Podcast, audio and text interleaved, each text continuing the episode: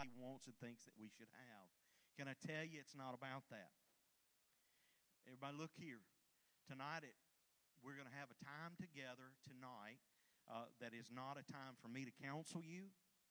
Everybody, look here. Not a time for me to counsel you or to hear all of your years, aches, woes, and pains. Well, you're our pastor. We are. We also got a time that we can schedule that and do that. I'm coming tonight to be me and enjoy some time together. I'm going to eat like you eat, maybe. I'm going to play games like you play, but I'm going to enjoy this part of the season. Pastor, why? Why, why would you say even start something like this? Because I need to breathe just like you need to breathe. Come on, somebody. I need that time, that moment that I just say, God, you know what? I, am not going to worry about everything that's going on. I'm not going to worry about all the pressure that's being put on me for what the next year is going to bring. And we not even got out of 2019 yet. I'm going to enjoy an opportunity to be together with what I call my family and my friends. Amen. We ought to. Amen. We ought to. We ought to. If you don't, shame on you. Amen. Good to see you here. We've been in a we've been in a series called Seasons Change. I Cole, thank you, Cole, for bringing me the stool. I, I do this trying to force myself to sit down sometimes. It usually doesn't work, so I'm going to preach to you the way that I would preach to you. And so I, I'm going to share with you some things this morning that are about when you are going through winter seasons. The winter represents the most difficult moments of your life. Now, I just want to tell you before we ever get started this is not the fix all for everything you're going to face or that you're facing. But if you will listen close, it will help you. There are three points that I'm going to give you. There are only two that will come up on the screen. If you check out from this early, you're not going to get the third one and you're not going to hear the best part of what you need to hear today. I need you to hang with me a minute. Pastor, really? Yes, I'm being serious with you. Amen. Angela sent me a couple messages while she was going through the the sermon and looking over it, and I know that she probably thought pastor's left some stuff out he's forgot. He ain't got he ain't got that all here. It's intentional. I need you here. Amen. I need you here with me. Amen. Everybody ready?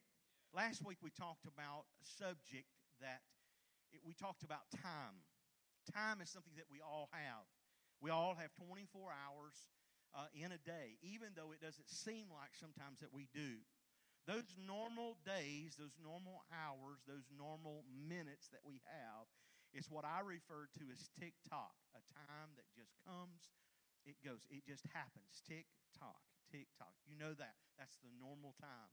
We also talked about, without getting too deep into that, is that God gives us moments, and we gave you the Greek word for that. We're not going to go into that today. But we, God gives us moments in life that are what we would call God moments. I had a, a picture that I started to use today because I had somebody, more than one somebody, says, Pastor, can't believe you put a picture of your dog on the screen that's no longer with us anymore. I was crying. So I'm not going to do that to you today because I was going to go deeper with that a little bit into this message because that is painful. And somebody might say, because they will say this, everybody listening, hear what I'm saying, that my pain is a lot worse than losing a dog. Can I tell you, it does us no good to compare pain because we can step it up and I can show you more. I can give you more. I looked for a picture. Everybody listen here that I don't even know that I've ever shared with my wife or ever shown to her that in 2014, just a few days prior to the day we're in now, I was sitting at early mornings in the hospital room with my dad while he laid in a bed in ICU. And I snapped a picture that you can tell there's someone in the bed, but you can't really tell who it is. I know who it is. And I wanted to share that this morning, but I decided not to because I don't want to put on anybody any more than what you think that you might be able to stand, even though it's difficult for me, and it's how I've worked through a lot of this. Well, Pastor, you've been spending the past five years working through this. You know what? And I may spend another five years working through it. But I'm going to tell you something. I'm thankful for a God of grace, mercy, and love that it, He's touched with the feeling of my infirmities. He knows when I'm hurting. He had to go through a bunch of this stuff just to say, I know what you're facing. And Tony, it's okay. It's all right. Is that okay this morning? I'm just looking for some God moments, some times that I know that we uh, can come together. And next week, I'm going to touch this here real quick. December 22nd, we'll start at 10:30. Worship experience is the only one we're going to have that for that morning. We're not going to do two or three worship experiences. We're going to do one worship experience. We want to encourage you to invite your friends, invite your family. This service will be geared toward those people that need to know Jesus. And we believe they if they leave out of here without knowing Jesus Christ, we did everything we could to make sure they did before they leave. Is that okay? So we're gearing it toward that direction. We want them to know that when we set in a service and we know that most of the people that are in church have come to church, go to church, they know the Lord, then it is a little bit different. The service might be a little bit different, but we want to give it so that your coworkers, your friends, your neighbors can come and they can experience a God moment. Let's move on. Go to Luke chapter 15 with me, and we're going to talk about surviving the most difficult seasons that life brings. The winter season, the toughest time of your life. John, I'm sorry, not Luke, John 15, and it's not 1 through 8, it's 1 through 7. So if it comes up 8, it's okay. We're going to be good. Just hang with me. Very familiar. I'm going to read to you. I am the grapevine. Jesus saying that he was the grapevine. My father is the gardener. Understand that you've got to have a vine, but you also have to have somebody who's working the vine and making sure that everything goes as it's needed. You can grow stuff in your garden, you can grow stuff in your yard, but I have learned very quickly the way that they grow best is when somebody is tending to it. I may not have a green thumb, you may not have a green thumb, but believe me, when you tend to it, it does better. Look at verse 2. He cuts off every branch of mine that does not produce fruit and he prunes the branches that do not bear fruit. Look at this. So they will produce more fruit. He prunes back, he cuts back those he loves, he cares about, what he wants to see grow because when they're pruned and when they're cut, they will produce more fruit. You have already been pruned and purified by the message that I've given you. Look at verse 4. Remain in me. Somebody say, Stay here. Remain here. Come on. And I will remain in you, for a branch cannot produce fruit if it's severed from the vine. If you've been cut off, you can't produce. There's a difference between being cut off and being cut back. There's a difference between being pruned off and being pruned back. Amen. All right, look at this. Remain in me for they can't produce fruit if they're severed from the vine, and you cannot be fruitful unless you remain in me. Verse 5 Yes, I am the vine, you're the branches. Those who remain in me uh, and I in them will produce much fruit. From apart from me, you cannot do anything, nothing. Anyone who does not remain in me is thrown away like a useless branch and it withers. Such branches are gathered into a pile and are burned. But if you remain in me and my words in you, you may ask anything you want, and it will be granted. Let's pray. Father, thank you for the time we've got together. Lord, I ask you to bless, Father, our ears that they might hear spiritually. Father, that we might receive, Lord, not just a not just a few scriptures and a couple of points, but God, that we might get something in our life today, Father, that means something to us, that we might leave here with a life change. That we might have a deeper understanding, God, of the darkest times, the coldest times, the worst time that we've been through, that we might know, Lord, that you're doing something even in those moments. Lord, we love you. We praise you. We give you the honor. We ask it now in Jesus' name. Amen and amen. If I would ask you, and I would ask most people who live in the South, hey, look, what is your what is your least favorite season? What what is it? And I think for many people, they would have to say, or a lot of them would say, uh, winter. Winter's my least favorite. Why? Because people that are in the South typically don't know how to deal with winter. If we get ice, if we get snow, come on, somebody, we will go to the grocery store. We will clean out the store of all the bread and the milk. Now, I'm not sure what all the significance of just bread and milk is, but that's what we do. The kids' bicycles that they got for Christmas, if it snows, we try to put snow chains on them because we want to make sure they get where they're going.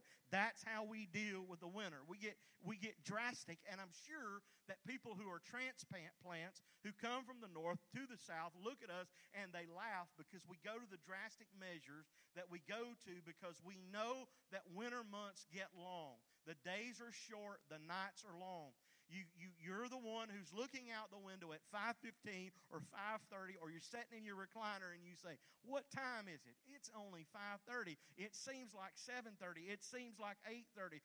We just don't really know how to deal with that thing. We're just not we're not geared that way. We like to think about springtime. We like to think about flowers blooming. Even if we have to deal with the sinus stuff that usually goes along with it, we'd rather have longer days and shorter nights. We'd rather see things blooming. We'd rather th- see things uh, uh, coming along. But for us, for Christians, we have never really been taught from the Word of God how do we make it through when things get bad? How do we weather what what some would say weather a winter season. How would we go through that? And I'm, I'm using that word winter because I really want you to know that that describes the most difficult times of most people's life. It's the time that we have to endure. And, and, and it, it's useless, again, for us to measure, hey, my winter was worse than yours. What, what qualifies a difficult season? What makes it a bad season? Listen, when I say a difficult season. Some of you that are here are going to have a range of challenges from losing a loved one to losing a job to, to your finances not being what it needed to be or maybe even being sick. And there are a lot of people in this room that have had their challenges this year with their health, with their job. They have lost people, and some of you have even lost sight of your joy. I hope to help you with that this morning because to be honest with you today, joy is not a it's not something that you're going to get from a brown paper bag or another sermon.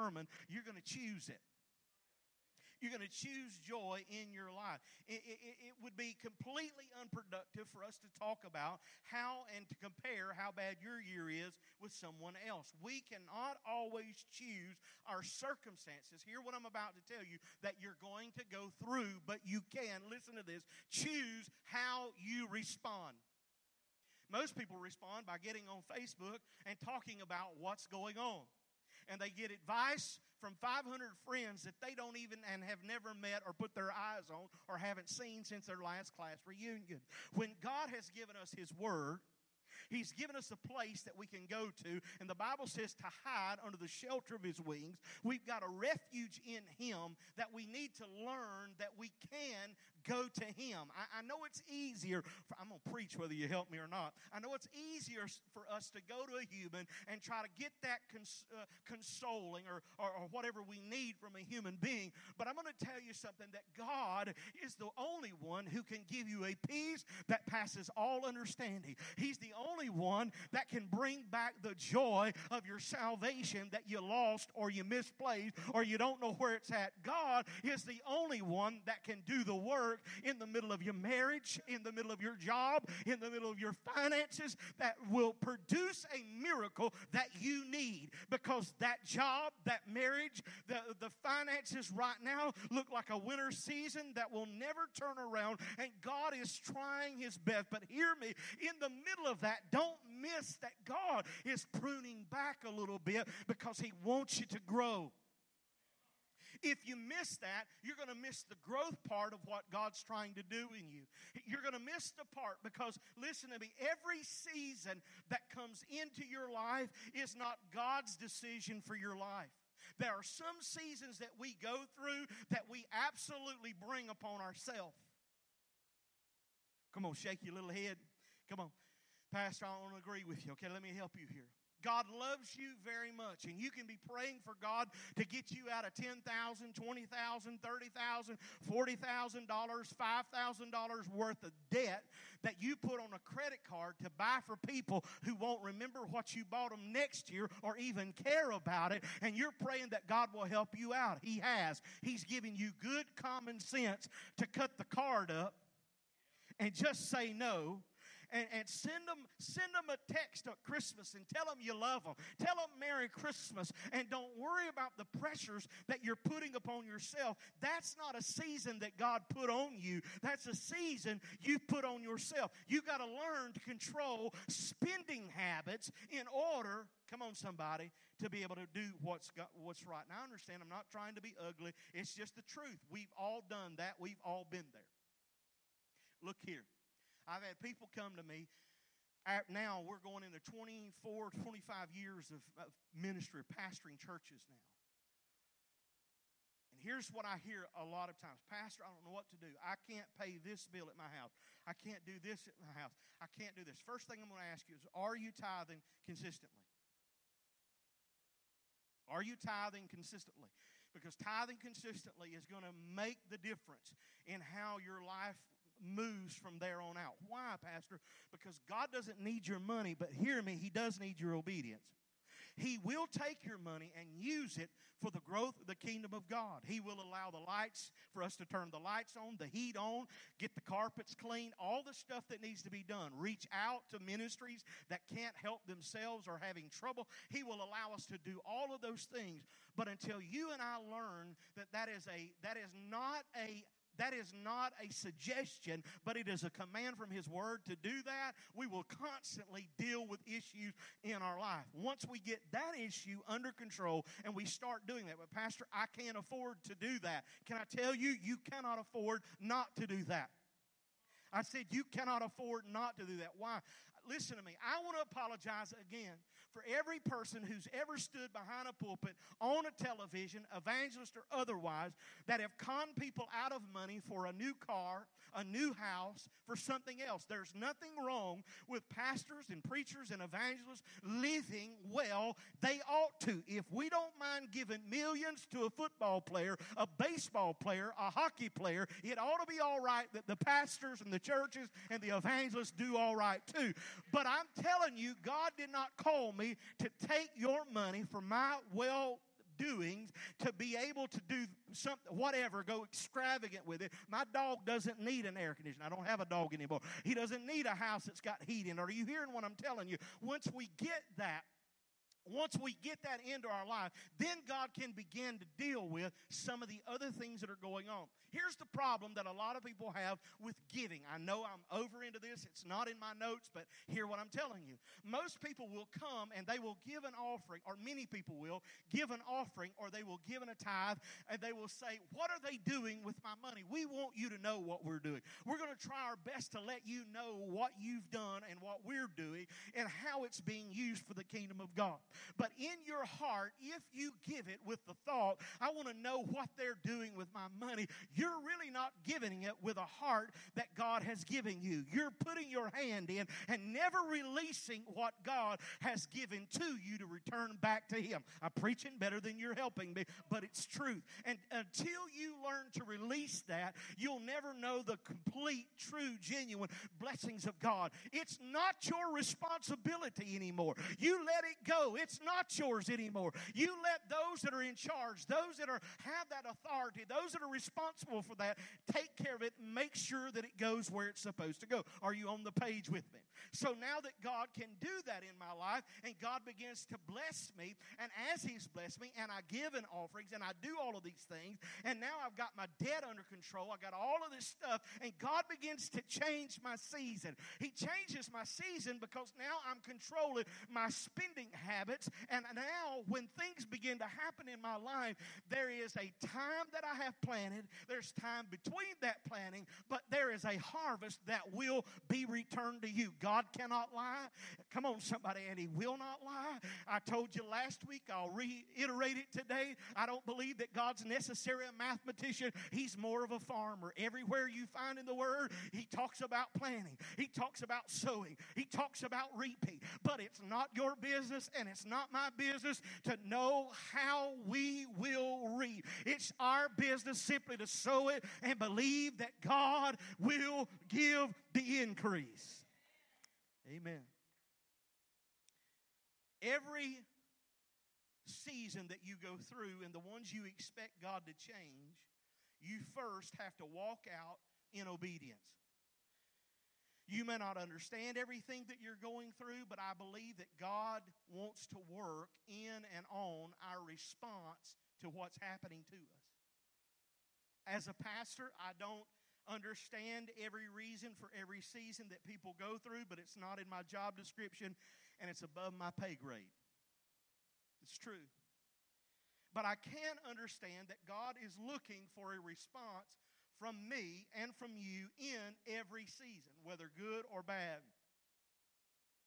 And today I want to share some thoughts with you from the Bible. And I want to talk to you about how that in John 15, there's some truths that will help us through even the worst season that we've ever been through. And point number one is very simple, it's very basic. But in this winter season, in the dark seasons, God is wanting to prepare me for something. God is trying to get me ready for something. There is a there is a thought behind tilling ground. There are farmers that will till ground and they will they will plant that ground for so many years, but many times they will allow during winter seasons for that ground to lay fallow. They will even allow it to happen many times during their planting seasons because they're trying to let the ground catch up with itself. They're trying to let it get back up, revitalize, and, and work like it should. And the question that you and I have, and most of us do, is what is God preparing me for in a season that it seems like I'm struggling but not celebrating? God, what is it that you're preparing for me that I can't see? What is it that you're trying to do? Because most of us want to know, we want to know the why of what's going on. For me, in my last year's winter season, there were things that began to change for me. And I had to stop asking God this question, and the question was why, and I had to start looking at the what. There's a lot that must happen in a wintertime season before spring ever comes. You're, going to pick up a lot of limbs if you've got trees at your house. You're going to go through. I was, I was like knee deep in leaves here a couple of weeks ago, trying to get as much as I could out of my front yard, trying to get, they're beautiful when they fall, they're beautiful when they turn, but when they get there and they lay dormant and they lay dead, we kind of figure out we need to do something with them just to help you a little bit. I used to go out, get the kids, they hated it. We get a blower out, we get a lawnmower out, we get some tarps out, and we would take and rake and get as many leaves as we could into what I called rows we would put them on tarps and then pull them up into a trailer, and I would take them and dispose of them. I stopped doing that. The reason that I stopped doing it was because I learned that one of the things that the ground needed was what it could get from those leaves when you composted them and they laid there long enough. Follow me. So I quit doing that, but I waited until they were all out of the house before I did because everybody knows free labor is a good thing out of your kids or grandkids. Amen. So I bought these blades, they call them gator blades that go on my mower. And what I'll do is I'll work during the season instead of trying to do it all at one time. I'll work gradually while the leaves are following, and I'll just keep. I'll run over them, and those leaves will be mulched to to just powder, really. And and and sometimes it's more than really what I want in my yard. Those I blow to the road and hope that the neighbors get. No, I'm kidding. I don't. I, will put them to the road, but they're really to powder and sometimes pick them up. But for the most part, what's laying there is mulched to revitalize what's happened. So there's a lot of things that have to happen with a winter season so the spring will come.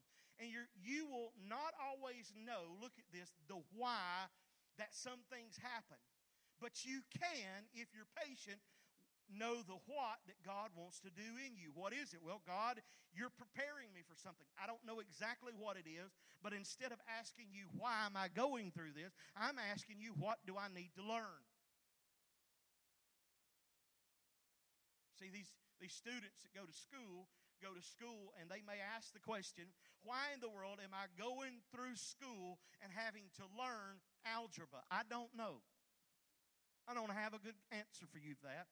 But there's probably an engineer somewhere in the room or somewhere close by that could say, You may need this later on. That's what they always told me. I don't really know. And we always ask the questions, why? Why? Why do I need to take this in school? I'll never use this again. I really believe, personally, there are some simple things that they could do for you guys in school that would help you other than algebra. One would be how to manage money, how to te- teach you how to balance a checkbook or whatever you do online because kids don't get that anymore. They only know how to go to the ATM and bank and look on their phone to know what they got the balance for. So, anyway, I'll move on from that's not my notes. But we can ask ourselves continually, why, why, why? And I really believe the question that is appropriate in this is what?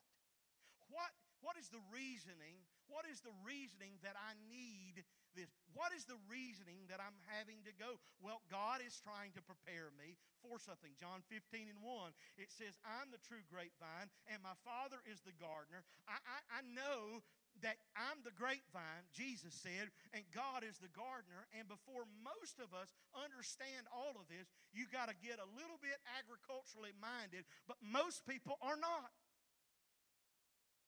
I like what Phil Robertson said on Duck Dynasty one time. He was trying to teach his grandkids how to make mayhaw jelly. If you ain't never ate mayhaw jelly, you probably ain't lived, okay? But mayhaws grow wild and they can shake them out of a tree and you can, you can cook them down and you can make jelly out of them like you can muscadines or scuppernongs or whatever you want to call them and it can make some good gravy. But he looked at one of those who is now married, now got a baby, and he says, What will you do when it all turns south and there are no chicken nuggets and there are no fries? I love his theology.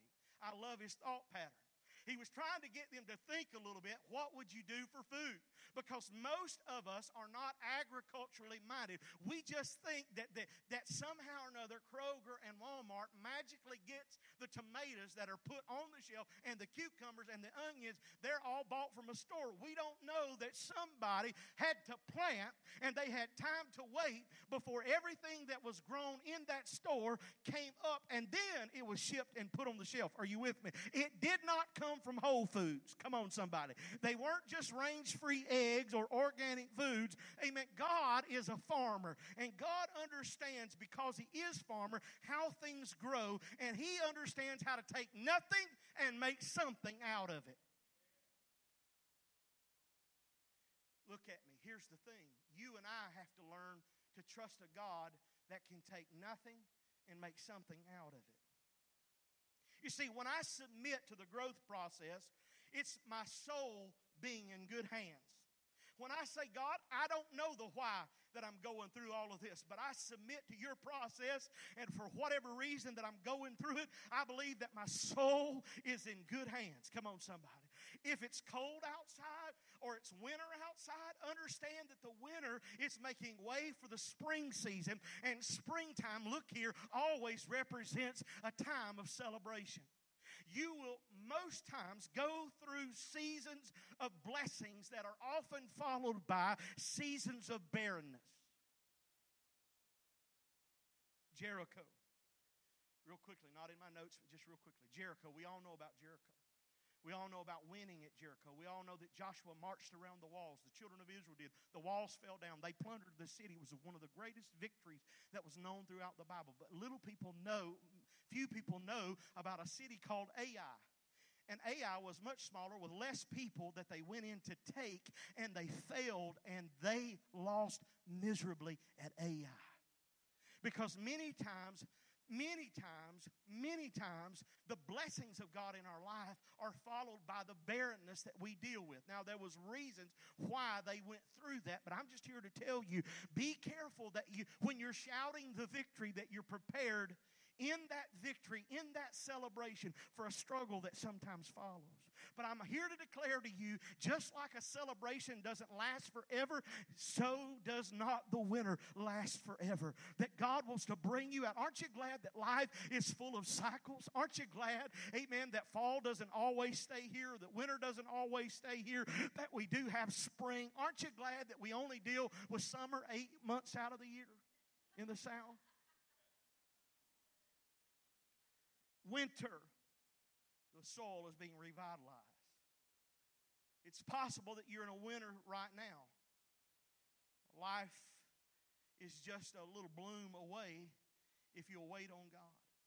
A few years ago, I decided that I needed some kind of hobby in the spring and the summer because I like to hunt when I can during the, the winter months, and I feel like it. I, I do like to go. Been very blessed in that. And I needed something as a hobby because I didn't need to go stir crazy. My wife trying to get, you know, need, you need something to do. I'm not a golfer. I've never been good. I've tried. I just end up throwing the big Bertha out in the woods somewhere because I just don't do really good with it. So I needed some unwinding time. And for anybody who's, before they say anything, I've rode a motorcycle as long as just about I could remember riding one whether it was a dirt bike or a trail bike or the little 70s that came out, the Hondas that everybody's trying to get $2,000 for now that you could get for very cheap when I was a kid. But, you know, we couldn't really afford it, but I wanted one, so I got a broke down one to fix to be able to ride. You know what I'm talking about. So I've always done that. Bethany would tell you I've restored uh, BMWs and done all kinds of different things and just rode off and on. So I decided that I needed to get me a motorcycle. And, and of course, I got a, got a, decided that, you know, if you're going to have a man's bike, you got to have a Harley. You know how that goes, kind of thing. And you normally would ride in the warmer weather, but when it's fairly cool, um, I like to go even with cold gear on because in the summertime it really gets hot. I mean, you're getting the heat off the engine and all these things. And most guys in the South don't want to be on a motorcycle when it's below 60 degrees. We just, I mean, it just, it's too much because whatever the temperature is, is about 10 degrees less than that on your face riding down the road. Believe me. Several years ago, there was a few of us that went and decided that we needed to go to Eureka Springs. It was 70 degrees when we left here. Crazy enough, we had to ride through a major city, Little Rock, Arkansas, and we got there and when we got to Little Rock, before we got there, we, they kept stopping and they were looking at a phone. And I won't call Bo's name out here, but they kept looking at a phone and saying, It's going to be all right. I won't call Robert Cap's name out and say, It's going to be all right. We're going to make it. And look, we all put on rain gear. If you want it to stop raining, put on rain gear. If you put on rain gear, it won't rain a drop. You'll burn up, but it won't rain a drop. Take it off, and you won't drive three miles down the road, and it'll drop out on you. So it starts raining. We're not even to Little Rock. We are drenched from head to toe. We get in the middle of Little Rock on the interstate, which can be tricky to the turns, and we're trying to follow each other and driving slow and all of these different things, and it's pouring down the rain, and the temperature is not 70 anymore. It is cool. I never will forget riding, and, and, and I'm riding in the, the slow lane, and so the fast lane is the cars there was a young African American girl sitting as a passenger in the seat who passed me. And when she when they passed, I happened to glance and she looked at me and I did she didn't say anything, but in my mind, I could only imagine she was thinking that's one crazy white boy to be riding a motorcycle in the I'm not talking about a I'm not talking about a sprinkle. I'm talking about it was pouring down the rain. And here's the story or the point of the story that we didn't have no choice but to keep riding. We didn't have nowhere, we had a destination that we needed to get to. Nobody really had the extra money to stay anywhere else. It was our reservations were made, but it was on the other side of that storm and that rain. Are you following what I'm saying? I'm just telling you, I was impressed because we kept riding.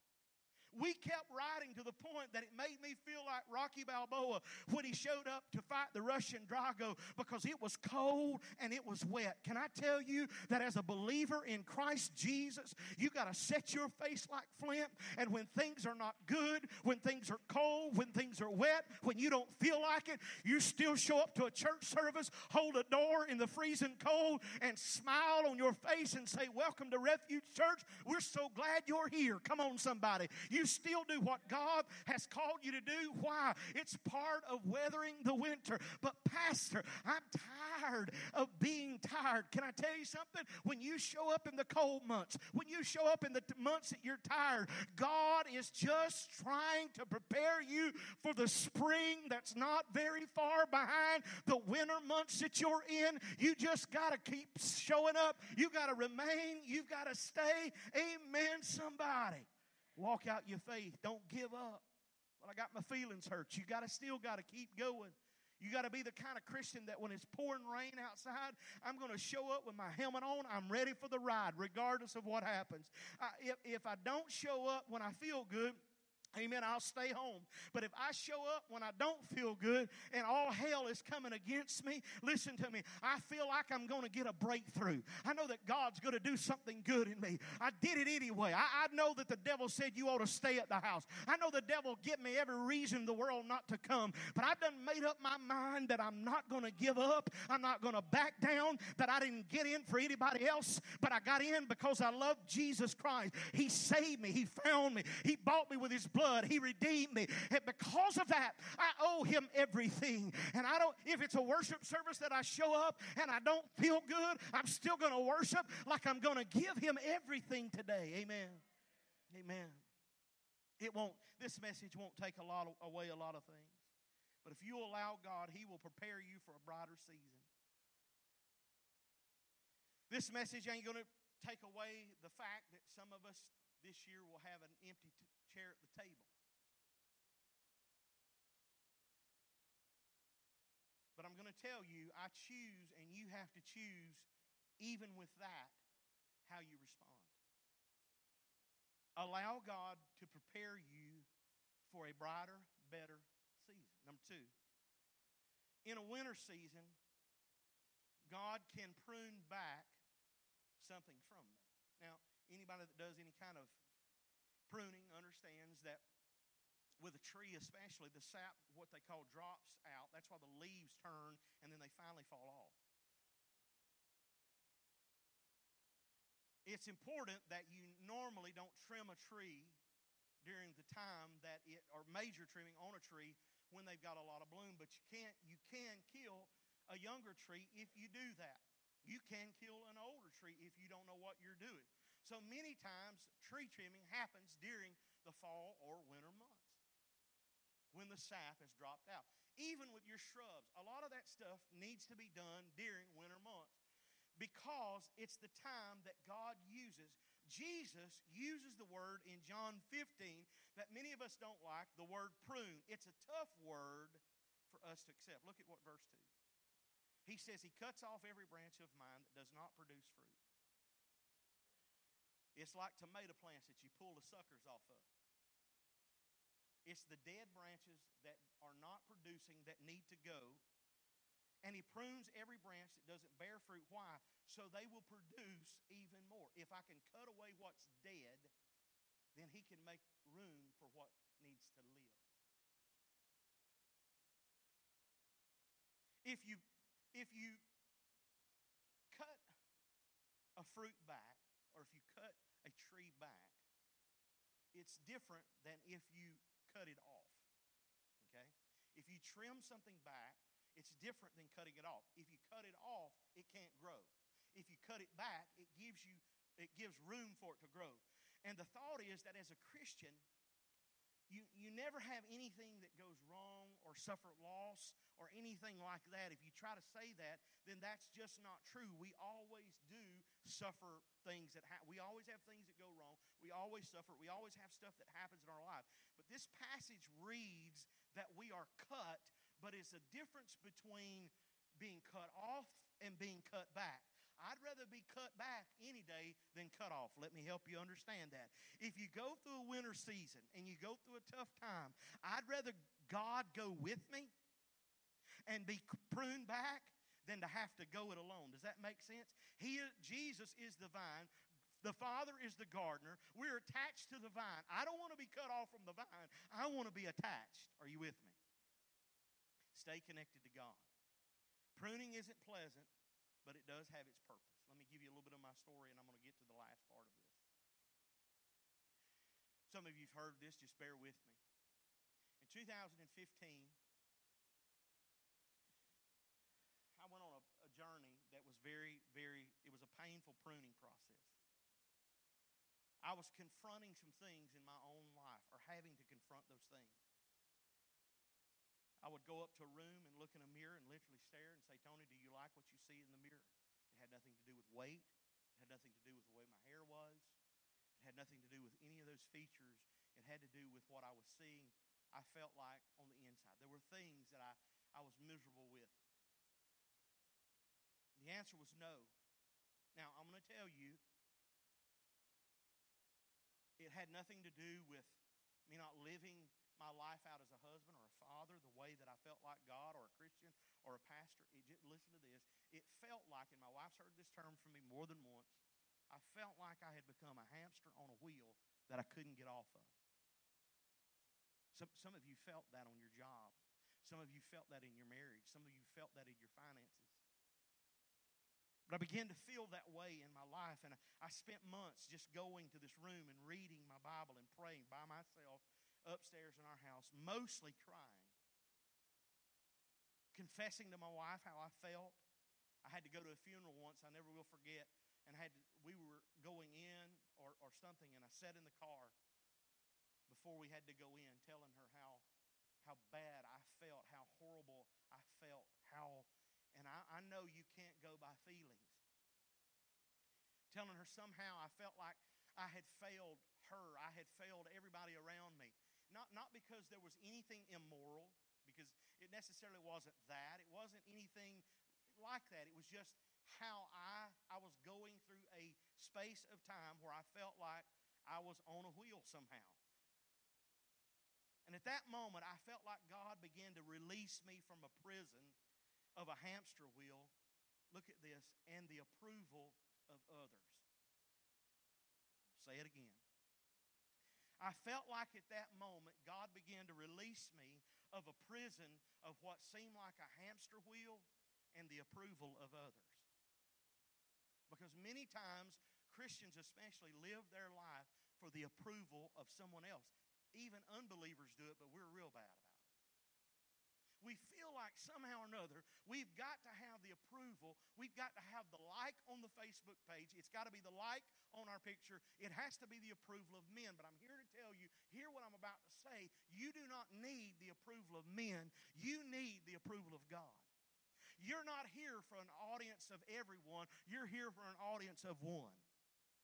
And there are things that you will need to do in your life that God's going, wants to look at you as like Pastor Tagan talked about in his giving talk. We really all want to hear at the last trump of God when we stand before him, well done, good and faithful servant. No one wants to hear, uh, you know, that depart from me. No one wants to hear, hey, you've been wicked, you've done all of these things, but yet we can read the word and find out that there were people in the Bible that said, he said this about, not everybody that calls me Lord, Lord will enter in which tells me that not everybody that says the name of Jesus is saved. Come on, somebody.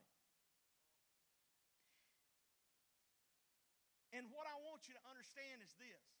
When God is, when we're going through something, when I was going through that, I didn't just want to go through that season, I wanted to come out of that season stronger. I, I, don't mind if I have to go through maybe a little bit of pain here and there. I don't like it. But in that process, if I can come out stronger, because if I'm going to go through it, I don't want to just go through it for the sake of the pain. Are you hearing me? And I've gotten good news for you today that God is the one holding the, the pruning shears. And if you and I will submit to the process, amen, I know that we're going to come through this. And that's one thing that a lot of us don't like to hear from others. You're going to make it. You're going to make it. You're going to come through this. We don't like to hear that because I'm telling you, when we come through it, God's going to strip some stuff away. I cannot always choose my season, but I can choose my response. Look at verse 5. Yes, I'm the vine, you're the branches. Those who remain in me will produce much fruit. From apart from me, you can do nothing. Somebody say nothing. The secret to being cut on and still keeping your faith is to remain in Jesus. The secret to being cut on and keeping your faith, listen to this, is remaining in Jesus. John 15's last discourse for Jesus before he gets ready to go to his death. He's going to his departure, then to Mount, the Mount of Transfiguration. Jesus was telling them just before I go, just before I suffer, just before I hang on the cross, I've got one word of instruction for you. This is it. Listen closely. Disciples don't miss it, church don't miss it. Look at this remain in me. That's what he told them. I might not always feel good, I might not always make the right decisions, but I got to realize that if I'll remain in him, Come on, somebody. Why remain in Him? Don't leave His presence. Don't leave the presence of Jesus because if you, if you stay in His presence, you can't lose. If you get out of it, you got everything to lose. Look at this. There will be seasons in your life that are so tough that you will go through that surviving is success. You, you did make it through, and it's a good thing that you did. You've got to understand that the trial that you're going through, the race is not given to the swift or the strong. It's only the one, the Bible says, who endures to the end. So just remain. When there's no feeling in your heart, just remain. When you're hurting beyond your understanding, it's important, remain. When you pray and there's no answer that comes, just praise, but remain. There are things in life that you cannot uh, go around. You've got to walk through the fire first. Here's the promise that if you'll remain in Him, look at this, He will remain in you. Let me say it again I told you this early on. I'm teaching to you a lot more than I'm preaching, but I need you to get it. That there are seasons that many times we want to bypass in our life that God never called us to bypass. He doesn't want you to bypass. You say, well, it's tough, it's hard, I don't know why I'm going through it. Hear me. Remember that there are things in life you won't be able to go around. You've got to walk through it. You've got to walk through the fire. The, the important thing that you realize is that you remain in Him. Just remain. Let me give you the third one. This one won't be on the screen. You'll have to write it down or you'll have to put it in your phone. In a winter season, God is trying to prove something through you.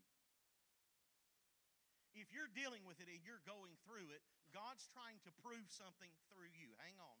Now, I'm not telling you that God's using your life to put you through pain so that your life is on a window display for all the world to see. But I will tell you this that God can use your life, that when you are going through painful situations, when you are going through difficult times, that others can see that you have not lost your faith, that you have stayed your course. Come on, somebody, that you have trusted in Jesus. When even when you lose people that are closest to you, you've got to stay the course. Why? If you get stuck in that season of why, you're never going to know the what. I know I said it earlier. Let me say it again. If you get stuck in the season of why do I need to take algebra? Why did I lose that person? Why is my marriage on the fritz? Why are my finances not where they need to be? Why are things why did I lose that friend? Why did this stuff happen to me? If you get, hear me, stuck in that season, you will never know the what. Look, it is more important for you to know the what that God's trying to do through you than the why of what you're going through. And most people that you're asking for the answers can't give you the answers. Only God can help you. I'm closing, guys. Get me a get my track, if you will, as we get ready to close.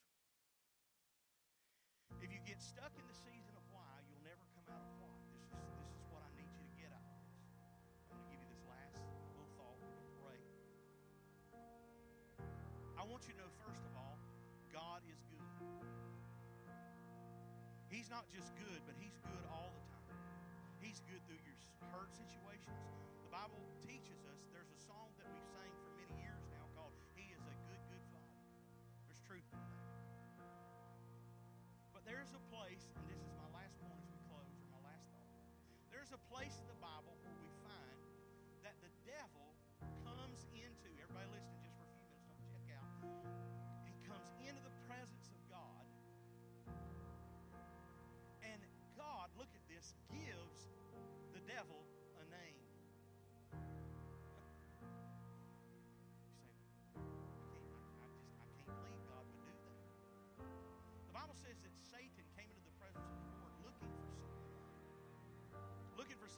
basically to mess with, and God gave him Job's name.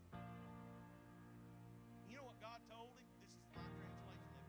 God said, if you're going to mess with somebody, you can take his stuff, you can do, you can give him some circumstances, but I'm going to tell you, you can't take his life. Satan said the only reason I hadn't messed with him before is listen to this, look at me. The only reason I haven't messed with him before is because I see that hedge you've got around him. I see that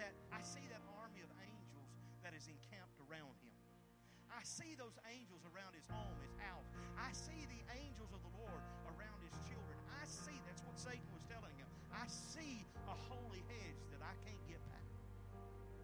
God said, Well, not only will I give you his name, but I'm going to lift a space. I'm going to make a small space in that hedge. I wish I had more time to preach this to you because some of you that have accused God wrongly,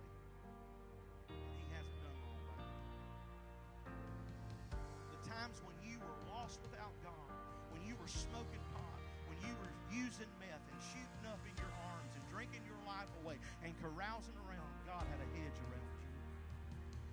Well, I didn't feel like God loved me when I listened to me while you were yet a sinner. He loved you, and it wasn't because of you, but it was because of a mother or a grandmother or a father or a cousin or a niece or a nephew or a pastor or a church member that was praying for you that the angels of the Lord were surrounding you. That's why. When you didn't know God, He knew you. He knew that you would go through some of the stuff you've gone through, but I'm telling you, God has never given up on you. Don't give up on Him. Even when. So Job uh, starts having all these troubles. We're short of the story. The Bible says that he gets boils all over his body. My, mom had one one time. It looked real painful. I've known people have it. He had them all over his body. The Bible says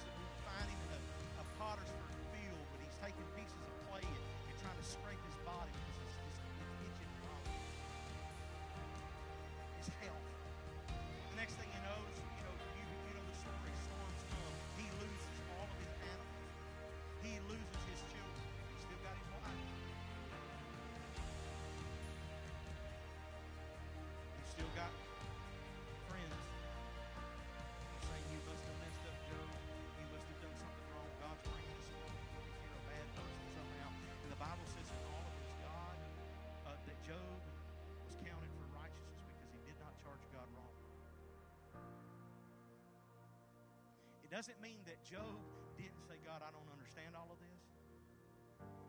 It's that he didn't charge God wrong. In other words, he didn't curse God. He didn't say, Well, God's doing this to me. Are you with me? The devil gave Job his worst. He took his money, he took his family, he messed with his health. And Job asked the question, why? But notice that Job says, when I come through the fire, when this thing's all said and done, I'm going to come out purified like gold. Are you with me? Why did God allow Job to be tested? He knew that Job would prove God's faithfulness. Would you stand with me? Some of you wondering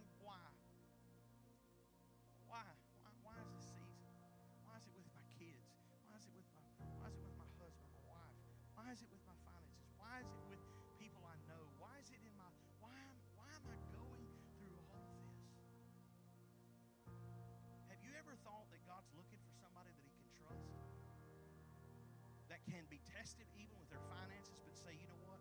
I know things hadn't been the best, but I'm still going to give my time. I know that things have been difficult.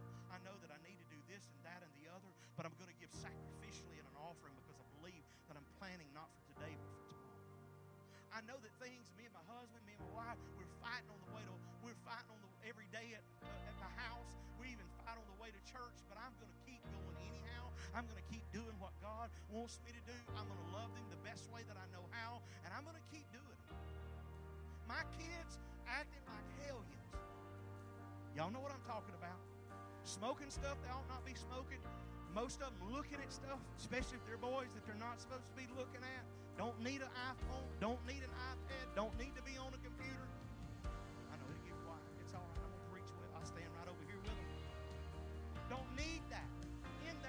But we we want to help them, and we don't want them to feel bad because they're the only sixth grader that don't have a phone. But they're the only sixth grader that ain't looking at porn either. Because they don't have access to it in their hand. I know some of you mamas don't want to hear me talk about this, but hear me. I'm trying to tell you that God's trying to help you get through a season. You may have to make some changes in your family. You may have to be the one that takes the phone away. You may have to be the one that cuts the cable off. You may have to be the one that, that is the bad guy that says, hey, I'm gonna, we're not to do that because it's a problem in your life. And I want God to bless our home. Bless my family. And I'm already in this winter season that I don't understand why, but for me and my house, we're to serve God. Come on, we're going to serve God.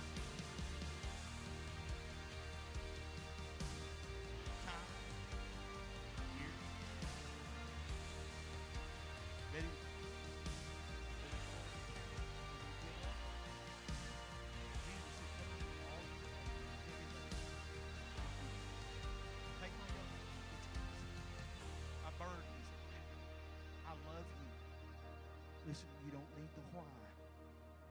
For the what. Would you bow your heads, Father, in the name of Jesus? Father, for the person today that's lost without you, that doesn't know you, the person that's walking at a distance far from you today, I pray for them. I ask you, Heavenly Father, touch them in the name of Jesus. Lord, that they will not leave this place, Lord, eternally lost without you, but they will come with saving knowledge today. Father, I ask you for them right now. I ask you, Lord, to touch their lives. Lord, I pray, Holy Spirit, convict them so that they will see that they need you. I pray now, Holy Spirit, remove the blinders from their eyes that they might see that you love them. Lord, I pray this now. I pray it. I pray it over them. Father, in the name of Jesus, one person this morning say, Pastor, with your heads bowed, eyes closed, person says, Hey, Pastor, I'm not a Christian this morning. I'm walking far from God and I need Him. Would you lift your hands? We want to pray for you. I want to pray for these people that have got their hands raised. Thank you if you're being honest here today. I see you. I love you. I appreciate you. Thank you for your your your your bold tenacity to even lift your hand. Thank you. You know what? I, I you you lifted your hand. You went that far. You said, "Hey, Pastor, that's me. I, I just got this going on in my life. I'm not where I need to be. I'm not a Christian. I'm not saved, but I want to be. I really want to live for God. I'm walking at a distance for God. I once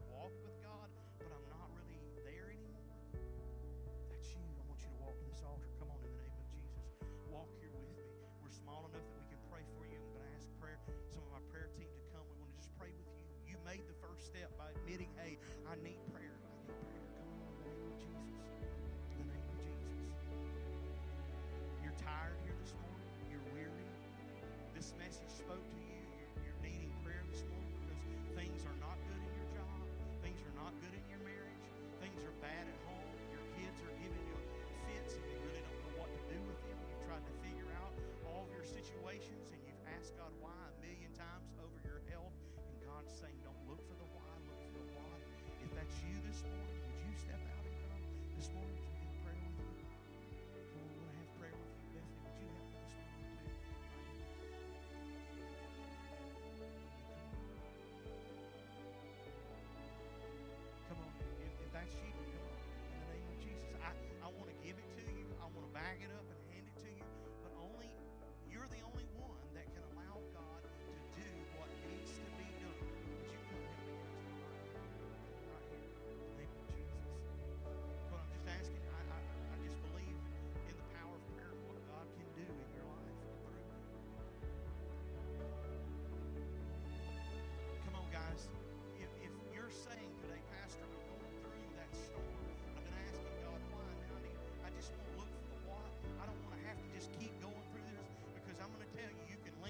season.